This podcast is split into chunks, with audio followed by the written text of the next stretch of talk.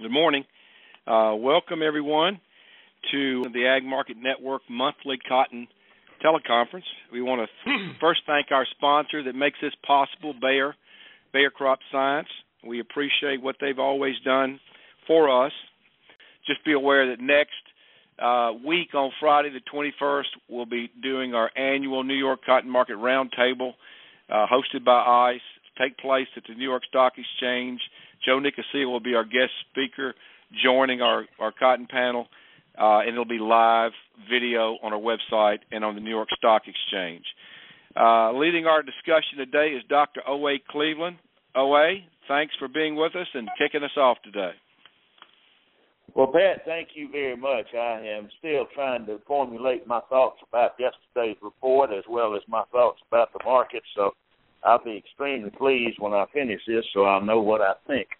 Uh, but uh, that's not so unusual for me. Let's look at this two different, uh, take two approaches to this. First, let's talk about the current marketing year, which only has about three weeks left, the 2016-17 marketing season, and just look and see what USDA did with those changes. Those, those changes were particularly small, if I may, in general. Uh, looking at the United States, they dropped the uh, they, they they failed to make any change in exports. That was the number one expectation that we thought we would uh, see. Uh, so as a consequence, they basically just filtered through uh, the the past month's report through, through the U.S. system and left everything unchanged. The biggest surprise, if we want to use that word, was that USDA did not modify export sales. Here with four and a half reporting weeks left from uh, from USDA for export sales.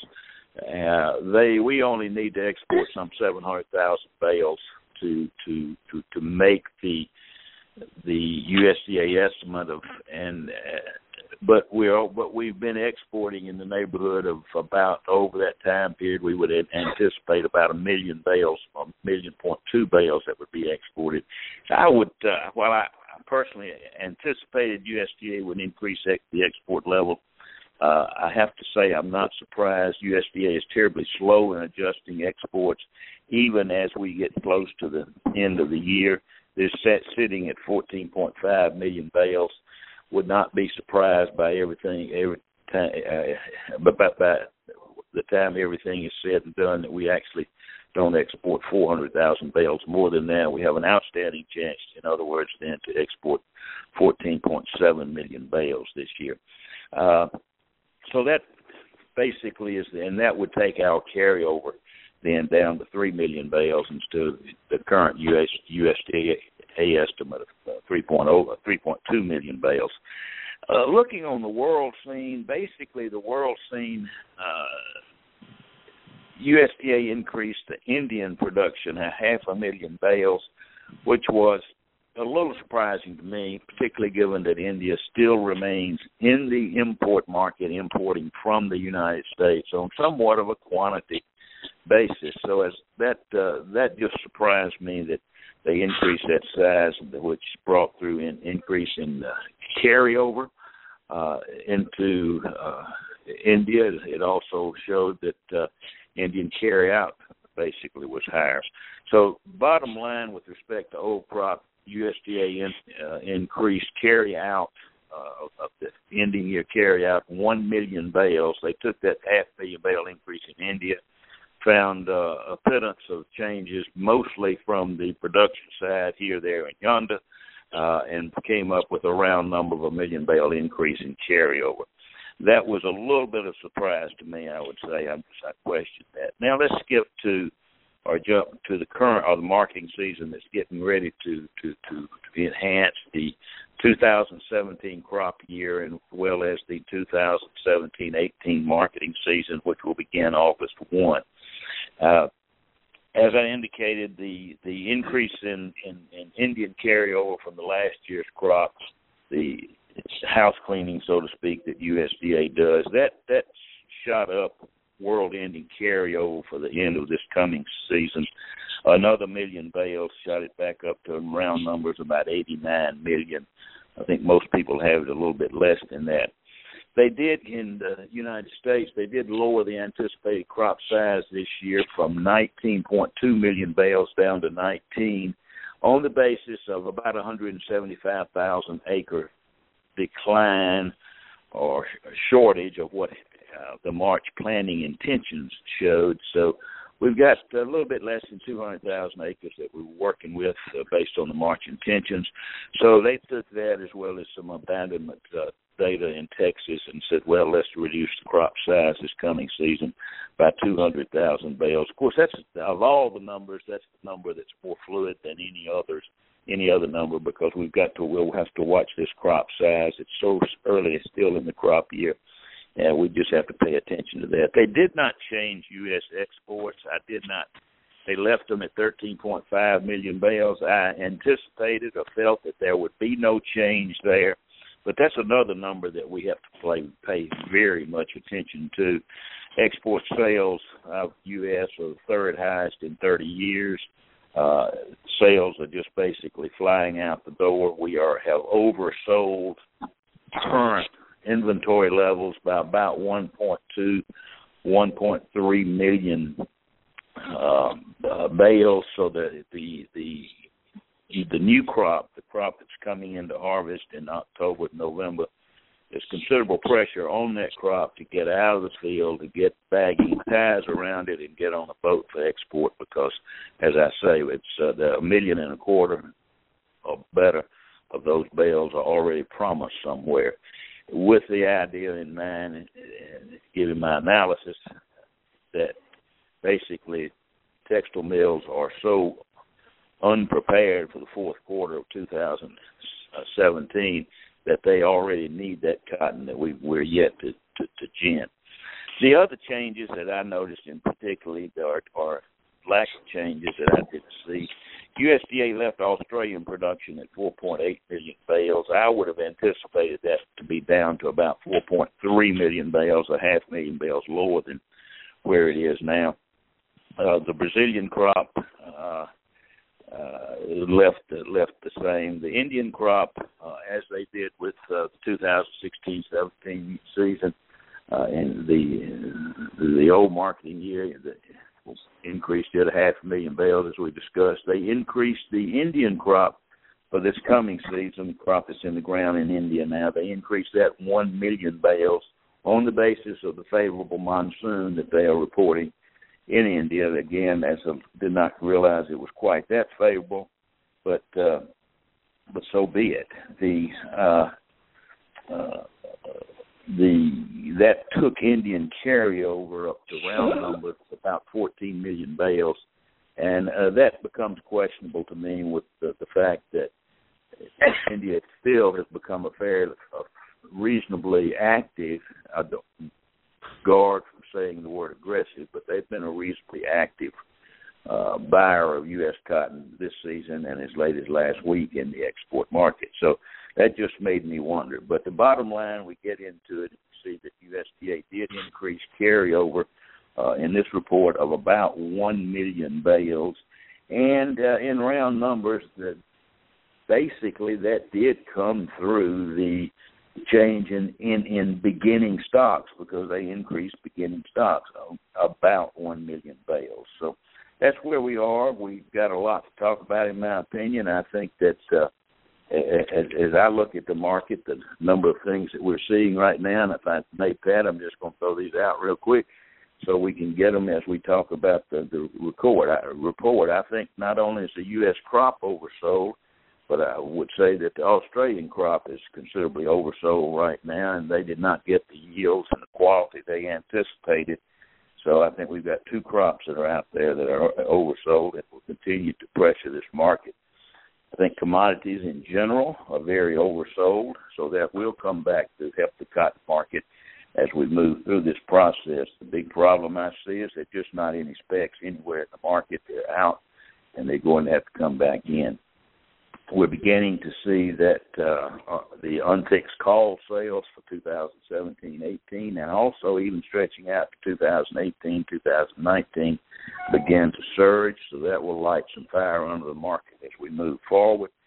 And my idea is, as I've said, for we've got about three years, probably a very good cotton demand uh, as we move forward. That being said, my final sentence will be: we just have to note that uh, this month ICAC told us that we should expect the lowest cotton prices we've seen in nine years.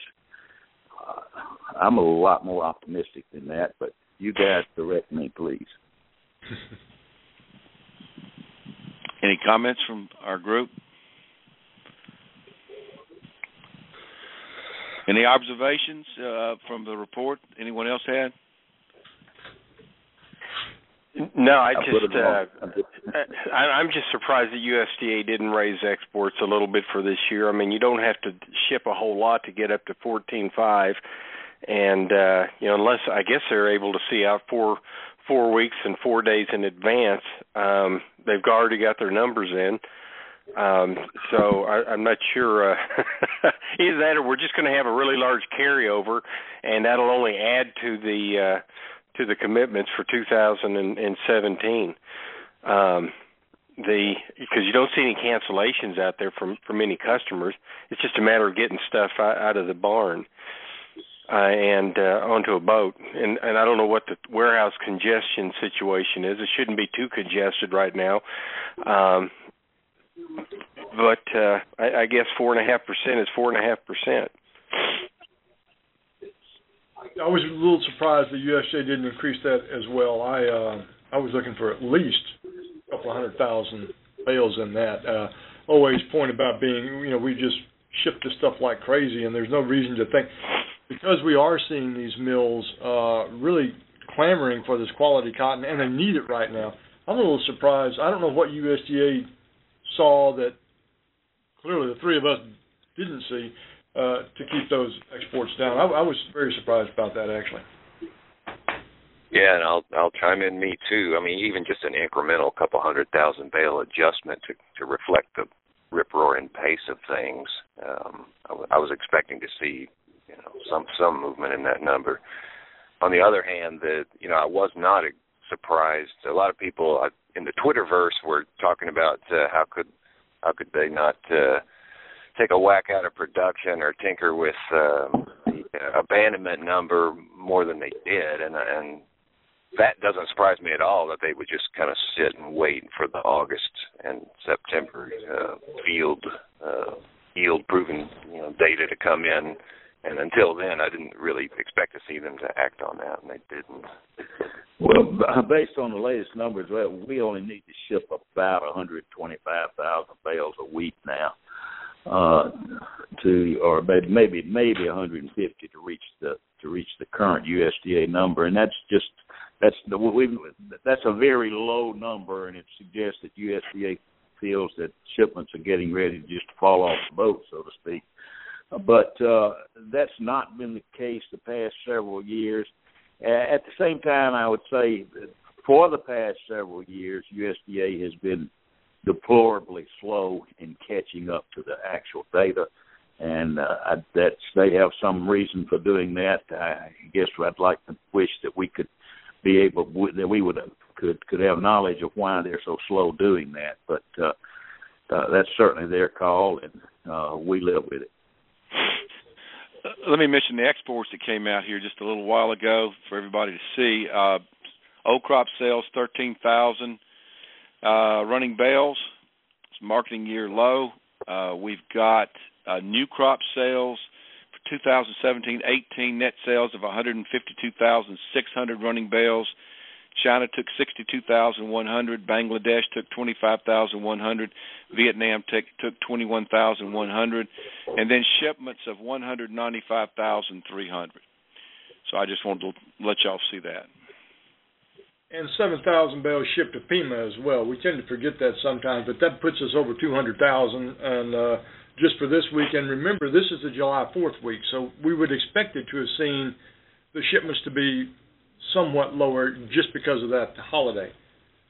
So I, I think sales as well because everybody's correct. gone. You know, correct. Absolutely right. So I, I actually see this as a very good number. You're talking about marketing year low. That's right, but I, I think it's a pretty good number, quite honestly. Well, and that's why I make the comment. You take that seven to seventy is what uh, what we need to make the USDA number. You subtract the 210 or 205, so we uh, that, we shipped this week. So we have three and a half weeks left, and uh, only a half million bales that need to be shipped out. A little over 125, 135,000 bales a week, and uh, if that's all we ship out, we would talk in terms of market share load. Wouldn't that's not literally correct, but uh, it, it we would start talking about very weak shipments. But anyway, this time of year, actually throughout much of the year, USDA is very slow to make its changes in in exports. But this time of year, they just seem to wait until the everything's said and done, then they then they adjust their numbers. They're not so concerned with their with reporting what's going on. OA, what do you hear about heat affecting cotton in China? Well, I everything I have seen the last couple of weeks, there have been uh, just uh, just some uh, uh, massive heat problems. So with the crop is pollinating there, and as a consequence, it's affecting the pollination in China, and we need to be concerned that the Chinese crop is going to come back to us because of that. The John? Chinese crop is going to come back to us, meaning it's it's it's slipping, it's it's getting smaller and smaller. Go ahead. I'm sorry.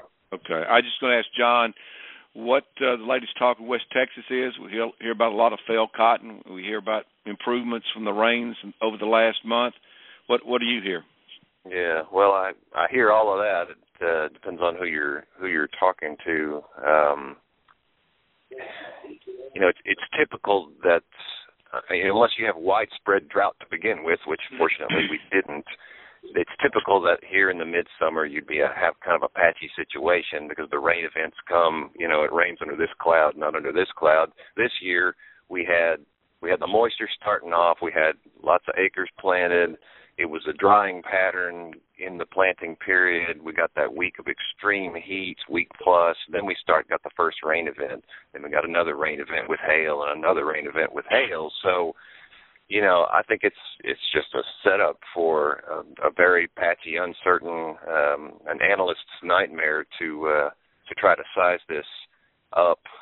Um, and I don't know what else to say about it. You know, if you, when you hear anecdotal reports and talk to people, they say, "Well, on this side of the road, it looks like crap, and on this side of the road, it looks pretty strong." So, uh, you know, how that aggregates up uh, remains to be seen.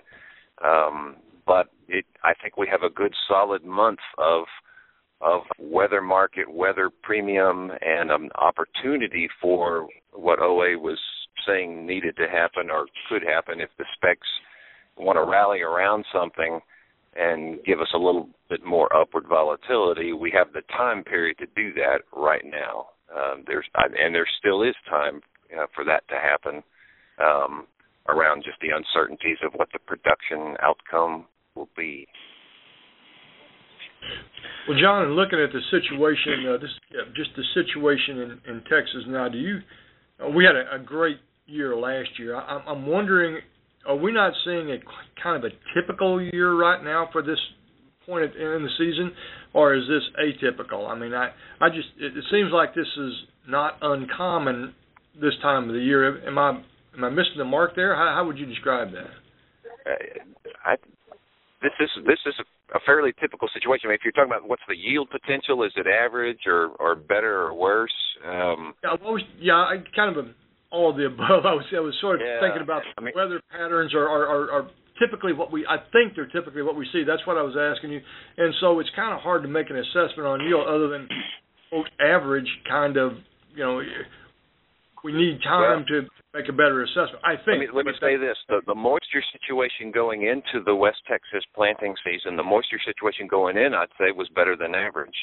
Catching a couple widespread rain events in June is is better than average, but I think I'm a little bit colored by the recent drought history. So it's you know it's better than that. We just you know good widespread rains, but with it came some hail hail damage, which you know you hear descriptions of that that make you wonder um, but but the moisture situation has been, I, I would say, good um, where it's happened. Uh, but there was some of that crop was damaged up until the point that that moisture came. So and some of it had already been adjusted out. I mean, I've I've heard stories of that um, prior to that first rain. Um, so, so how it's all going to shake out, just you know, really remains to be seen. Uh, and the August report probably won't, uh, you know, capture all that because you've still got late planted stuff that uh, will still be fruiting, and so you have to come back in September and later and see what's, you know, what's still there. Thank you. So, what would be your crop estimate for Texas right now, John? You toss all that stuff in the blender, yeah, and you come yeah. up with what kind of number? You know, I didn't I didn't calculate a number because I was being lazy and waiting. Um, uh, I hesitate to throw one out just because I hadn't done the math prior to hadn't done my homework prior to this uh, prior to this. Okay. Discussion. Um, I don't know. Well, uh, I'm well, I, I, let me just say this: you I know that. I think you can be surprised in either direction. Okay. It's the kind of year you can be surprised in either direction, legitimately. Kip, what are you and Gerald looking at out there? Out at out there being West, out there being Texas and Oklahoma. That if you'll share those numbers. Well, Oklahoma's in really good shape. Uh, it, I think Oklahoma will be 700,000 bales. It, heck, it might even be closer. To, it'd be 700,000 bales plus. Will it get you to 800,000? I don't know about that. But let's say seven to 750. And Texas right now is uh, I'm carrying at about 6.65. Um, eh, maybe 6.7. I don't I don't know that you can get to seven million bales right now. I don't have those numbers exact in front of me, but I'm I'm kind of in the same ballpark with Gerald. I'm uh, I, I heard what John said a moment ago. I'm sort of maybe I'm a bit biased by the the good moisture profile we came in with, and looking at what I think is a typical kind of season. I'm more inclined to look at the higher end rather than the lower end. I think these seed, uh, these cotton seed varieties are doing much better than we've seen in the past. So that again biases me to a little higher yield. But uh, to John's point, I mean any number we have right now is subject to very uh, very severe change when we look out here at the August September period, and that's when that crop's really really made is that August August September. So right now I'm looking at sort of a my bias is is higher rather than lower. So mm, I'm, I'm I'm kind of looking for a pretty good crop out there right now. It's a great comment you made, at least it resonates with me about the moisture profile. I think historically, uh, go out on a limb and say what's the number one factor affecting crop size, and that would be the moisture profile. If that's there now, and and we know it is, it's uh, you you got to look for a strong crop. I do get a little concerned given the iffy, the on-off start that the crop had about this high pressure front that's settled over West Texas now, and and and what that could do. But uh, it, it does have the moisture down deep if it can just get down to it. All right. Oh, wait, the the the the, the, the mid south crop is uh, in pretty good shape in general. It's in good shape. I remember 1991. I brought a guy down here and went through the crop with him on the week the week of July the fourth, this same week, basic basically, and uh, we just wrote the crop off. Uh, it, it was uh, about halfway up the leg, and the weeds were that high. It was wet. You couldn't get in any place and it turned out to be the highest yield on record at the time. So don't write a crop off. We get we continue to get rains all over the state, heavy rains, good rains. We're just awfully wet. Uh, temperatures have been a little bit on the low side, but they're still right at 70 degrees at night, so that's perfect cotton growing weather.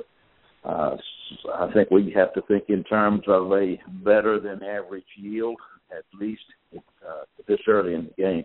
But back to something else Kip said, uh, normal, typical weather. And I guess as I look at it, Kip, I don't, and you correct me, I, normal, typical, crazy weather. It's just all over the cotton growing regions. It just seems to be totally crazy, but yet uh, you we look at the crop condition index, we look at uh, what the crop uh, the fruiting times and everything.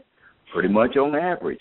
So uh, we've muddled through just like cotton always does. The physical plant itself, it just muddles through the weather and just tends to make. Right. Yeah. You know, I'm not sure who USDA uh, queries when when they put together their numbers every week, and you know, 10% good, you know, 15% excellent, blah blah blah. But I can just uh, I was talking to somebody from, from North Carolina this week, and they were saying, and I don't know what percentage of, of North Carolina is excellent, but uh, um, you know, they the, the response was, I haven't found a a field that looks excellent so far. I wish I could I could find one of those. So, and and I sit here and I look at the conditions, you know, that they're that they come out with in California, and they just I just think because it's California, well, it's got to be 80% excellent. You know, I don't know that anybody's actually gone out there and looked at the crop. Um, so sometimes I, I wonder about the the accuracy of those uh, of those estimates, but I guess that's all that's all what we've we've got to go on. Yeah, I mean they. I, I I wonder the same thing, Gerald. Yesterday, I actually called my NASS office, the Texas office, just to double check my impressions of what of that process. But who they talk to here basically are, are AgriLife um, people, county agent folks in the cotton growing areas who presumably um interact you know go out. They see what they see they scout and they talk with growers and they do whatever. So you but it's a subjective assessment. It flat out is. And it doesn't in texas it doesn't particularly correlate well with the yield outcome. So i mean it's it's something that we all look at and chatter about and people write about it week by week but uh it doesn't necessarily have anything to do with with the resulting yield. Well, well let's talk about prices. I think so many of our listeners want to know what we think the market's going to do and if there are any things they can do as far as marketing goes. OA, you've been you were especially accurate yesterday with your projections on production. What's what's your crystal ball tell you about where cotton can go? Well, I would have to say uh, this is what I've been real excited about finding out. What do I really think? And now you put me on the spot. I I was a little bit bearish the past couple of weeks. I think the market's paying a lot of attention to crop size as it should and as it always does this year. But I think we're going to get caught with the fact that our export sales have been so phenomenal and mills these sales are not being they're being made for a multitude of reasons, but by and large these big sales are being made now because A the US has has, has the most competitive cotton out there more importantly, because mills need cotton for uh, immediate delivery, i.e., the third quarter, and mills need cotton for fourth quarter delivery. They're very poorly covered. So these sales are being made for the cotton that's going to be the first pick, first gin. Uh, and as I said, we're about one one million two hundred fifty thousand now, probably one million, not quite one and a half million bales oversold. Uh, so I think that is, is in fact it's going to keep the market in an inverted position, the, and will tend to move back up toward the 70s, in my opinion. And we'll just have to wait see what, where we go from there with the with the bias to the upside. But there's a lot of bloodletting going to be done as we look at these crop numbers every month, uh, because that's the big bear that's hurtling over us. Well, how low do you well, yeah, how, how low can we go? Oh, okay. How low do we go? To the top side around 72 cents, I'd probably say right now. We get down to a low probably in the 64, 63 cent level. Uh, would come back and say, with irrespective of price per se, I think we've got to look for a unusually strong cash basis during the early harvest season. That may be a real key for some people uh, to look for that strong basis in early harvest time. Okay. Uh, Kip, what are your thoughts? Well, I, I, I I'm going to kind of agree with Owe just to a, a small degree with the front end, the very near term. I do think we have strong demand. I think we are in a situation where uh, there's a bit of tightness in this transition period that's that's going to be reflected uh, maybe on the board, but I, I agree with him. It's, it's mostly going to be in the uh, in the basis. My uh, if the numbers that we're looking at are realized, uh, I'm seeing lows on this board still in the mid 50s. I don't know how we can uh, avoid that, simply because uh, uh, I, I I do hear about potential uh, problems in some places overseas, uh, but it's more a typical year, I think, than atypical. So you're supposed to get these kind of supply concerns along the way, and we're in a weather market. We can't forget that. Uh, at the end of the day, we've got an awful lot of area devoted to cotton uh, on this planet, and I, I think it's going to yield a little bit better than some people are talking about. I think we're going to wind up with just too much cotton, and prices are going to go down. I do hope he's right about. Uh, OA is right about this rally up here. If we could get this thing to 70 or 72 cents, because I've got some cotton needs to get sold. I didn't get done, so I hope you're right, OA. what, what, John? What What are your thoughts? Uh, I, I would average the previous two speakers because I had 72 for a high, 55 for a low, and and and agreeing with Kip that uh, you know the, potential is there for for the that price weakness to take take it below 60 cents down to the mid 50s. The potential certainly there if you know if we have a 19 million bale crop here, and if India's uh, production is strong and other other uh, increased acreage around the world uh, produces uh, you know produces well enough. I think that downside price risk is still there. But here in the short run, uh, while we've got uncertainty in our production and with the, the demand considerations uh, that OA was talking about, uh, the opportunity still there for a little more a little more strength. Uh, okay, Gerald. Um, I was hoping we didn't get to this part of the program. Um, that's why we were talking so much about the other stuff. The uh, I, I'm, you know, I'm I'm a little bit friendlier than uh, um, than than I think Kip and, and John on the downside. Yeah, there, there's a lot of cotton out there, but uh, um, or it seems to be anyway. I mean, you know, USDA is carrying these huge stock numbers for India, and you go, really, where are they? Um, when you look at their internal prices, uh, they seem to be locked up. Um, you know, there's the, you've got Chinese buyers now already looking for U.S. cotton for first quarter 2018 delivery. Um, not just looking for it; they're buying it. Um, th- there's just a lot of good things going on, and maybe it's just all U.S. cotton. You know, maybe it'll be the U.S. who stays up here, and everybody else gets cheap in order to compete with us. But there's there's definitely a clear preference for U.S. cotton out there. Um, the um, so it's hard to get uh, too bared up, but uh, you know, 62, 63 cents on the downside. Yeah, okay. You know, these these speculators, these managed funds seem hell bent on getting short uh for whatever reason you know the algorithms tell them to do that to do it so that's what they're going to do and i'm not sure what'll have to happen for their for their quote unquote their model to change um the on on the upside uh, you know, we're we're starting to get uh, pretty close to that time period where seasonally, um, you know, we would typically see a little bit of a rally.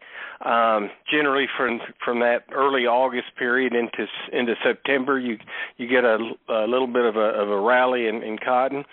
Um, does it happen from here, or does do we go down to, you know, 64 cents and then rally? You know, it remains to be seen. But uh, um, I think we'll we'll see a rally. I, I just don't see a whole lot to take the the the bottom side of this market out for right now, which is what 65.50 to 66 cents.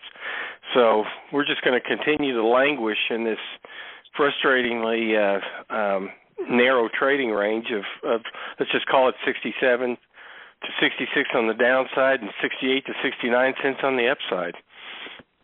Um, but uh, eventually, I think uh, I think we'll see 72 to 73 cents, and uh, at some point, yeah, we'll probably see 62 to, to 64 cents on the downside.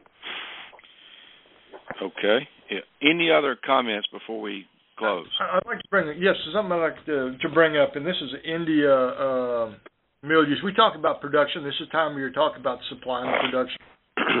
Uh, USDA increased uh, U.S. Uh, uh, excuse me, Indian mill use uh, from 24.2 to 24.750 in the report yesterday. Um, there's some changes going on with their uh, tax structure there, and forever, cotton has had a an advantage, a price advantage, because of the tax structure in India. It appears under this new system that polyester will be on a um, or man-made fiber. I'm saying polyester because that's primary uh, primary uh, com- competition there. Will be on an equal footing. In other words, there won't be a uh, a tax disincentive to use polyester. I'm wondering if, in fact, um, we, myself, USDA, and others, might be thinking about the demand for cotton in India to be a little bit better than it might turn out to be just because of the economics behind it. Um, I say that to bring up the question: Have, have y'all, any of you guys, looked at that at all? Have you got any thoughts on that? Because I'm I'm afraid we may be overestimating that just a little bit. Uh, and if their production comes out, they raise their production a million. We may wind up with India being a much bigger exporter than we're considering uh, as we go down the road. So I'm tossing that out to kind of get your opinions on this. What are your thoughts? So why would the government favor the the, the domestic uh, uh, uh, man-made fiber industry over their cotton farmers? Oh no no no no! It's just they've changed their tax structure there, and previously there was an advantage to cotton uh, simply because of the way their their taxation worked. And it looks like at this point the the information is that it looks like they're going to be on equal footing now, and there's no disadvantage as far as the taxes to be using the uh, the polyester. That I mean, if that's the case, and one there have been several statements made that India is not following the world pattern. They're using about a 60-40 cotton to polyester, where the world is about 70-30 the other way, polyester to cotton. And they said, well, we need to switch to get more for the export market and and have what uh, what the world wants. Uh, that was from the textile minister there, and so I don't think they're quote out here punishing the farmer. I think they're trying to, at least the things that I've read, is they're just trying to get in touch with the the, the world uh, uh, usage patterns. Uh, I hope I'm. I hope that makes sense. I know what I'm trying to say. Maybe I'm not getting to it. Does that make well, sense to you? well, again, that's that would that would disfavor the the Indian farmer. Right. So you're 60-40 cotton to poly, mm-hmm. and you're saying the rest of the world is 70-30 poly to cotton, and so now you want to export cotton into a world that's already over uh, only 70-30. So now you're going to s- send the export cotton into a world that's you know a, a lot cheaper than it is in the domestic market. Right. Uh, so the, not, the farmers, the farmers are going to take a beating if they have to go out there and start competing in the world market.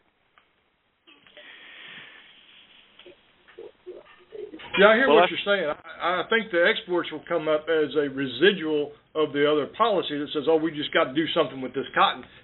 Uh, if if we wind up in a scenario where they're not using it domestically. Now, I, I'm tossing this out. I understand what you're saying, and, and maybe that's the way I need to be thinking more about it. Well, it's for sure that we have been talking about this new tax uh, system, and we're not sure how it's going to flesh out. And talking to Indian uh, cotton merchants, uh, from what I understand, they're still uncertain. Some tell me it's going to be great for cotton. Some tell me it's going to be bad for cotton. So it is quite interesting. Uh, it's, uh, it's a tax scheme we're not familiar with. Well, we're familiar with it. It's just uh, we're not familiar with it as how how they are using. It. Right. Uh, so well, and that's a good point. Maybe I have this, uh, and I asked a question. Maybe I, I just haven't done enough work on it to, to understand it well enough to to do that. I was I'm fearful that we might be overestimating the uh, cotton mill use in India. That's that's the whole point I was making. Yeah, yeah. It, it, and if if I may, Pat, I'm going to jump one more point. Uh, and we've talked about it extensively, but, but this time of year, what we're talking about is Mother Nature. Mother Nature, and everybody has agreed with this. Mother Nature controls this this price. Where we go is where Mother Nature takes us. I, I can I can give a, a come up with a price scenario down in the fifties. I just don't see that Mother Nature is going to give us a crop that size, that that large yet. I may be making a mountain out of a molehill. I see problems in India with the monsoon uh, that that I interpret totally different from USDA. USDA said they increased the Indian crop because of the favorable monsoon.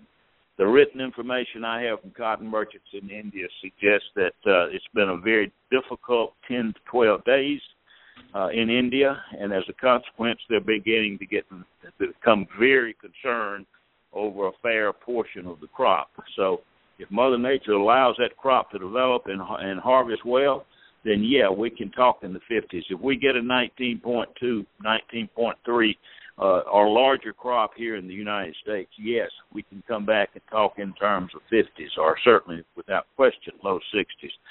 Uh, if the uh, Chinese crop becomes larger than what was anticipated, as many people have said, then yes, uh, we can get to the low 50s. But the world's three largest crops do have some problem spots, so we have to watch those. We can still go any way up or down for 10 cents, most likely, depending on what what Mother Nature's going to give us. So, I mean, it's a it's a it's a pig in a poke right now, trying to figure out what the price is going to be. Yeah, well said. We're in a weather market. You're right. Well, let's uh, let's wrap up here for today. We want to remind everybody about next Friday, the 21st. We'll be doing our New York Cotton Market Roundtable uh, at 7:30 Central Time. Hope you'll join us for that. You can dial in if you've dialed in today and you want to do it again. Just dial the same number. You can go to the AgMarketNetwork.net website, watch the video live or you can go, I believe New York Stock Exchange will also be holding it. Our thanks to our sponsor, Bayer. Our thanks to our speakers today and OA for leading us. And our thanks to you, the listeners. That's it. Uh, we will uh, we'll see you later. Thank you.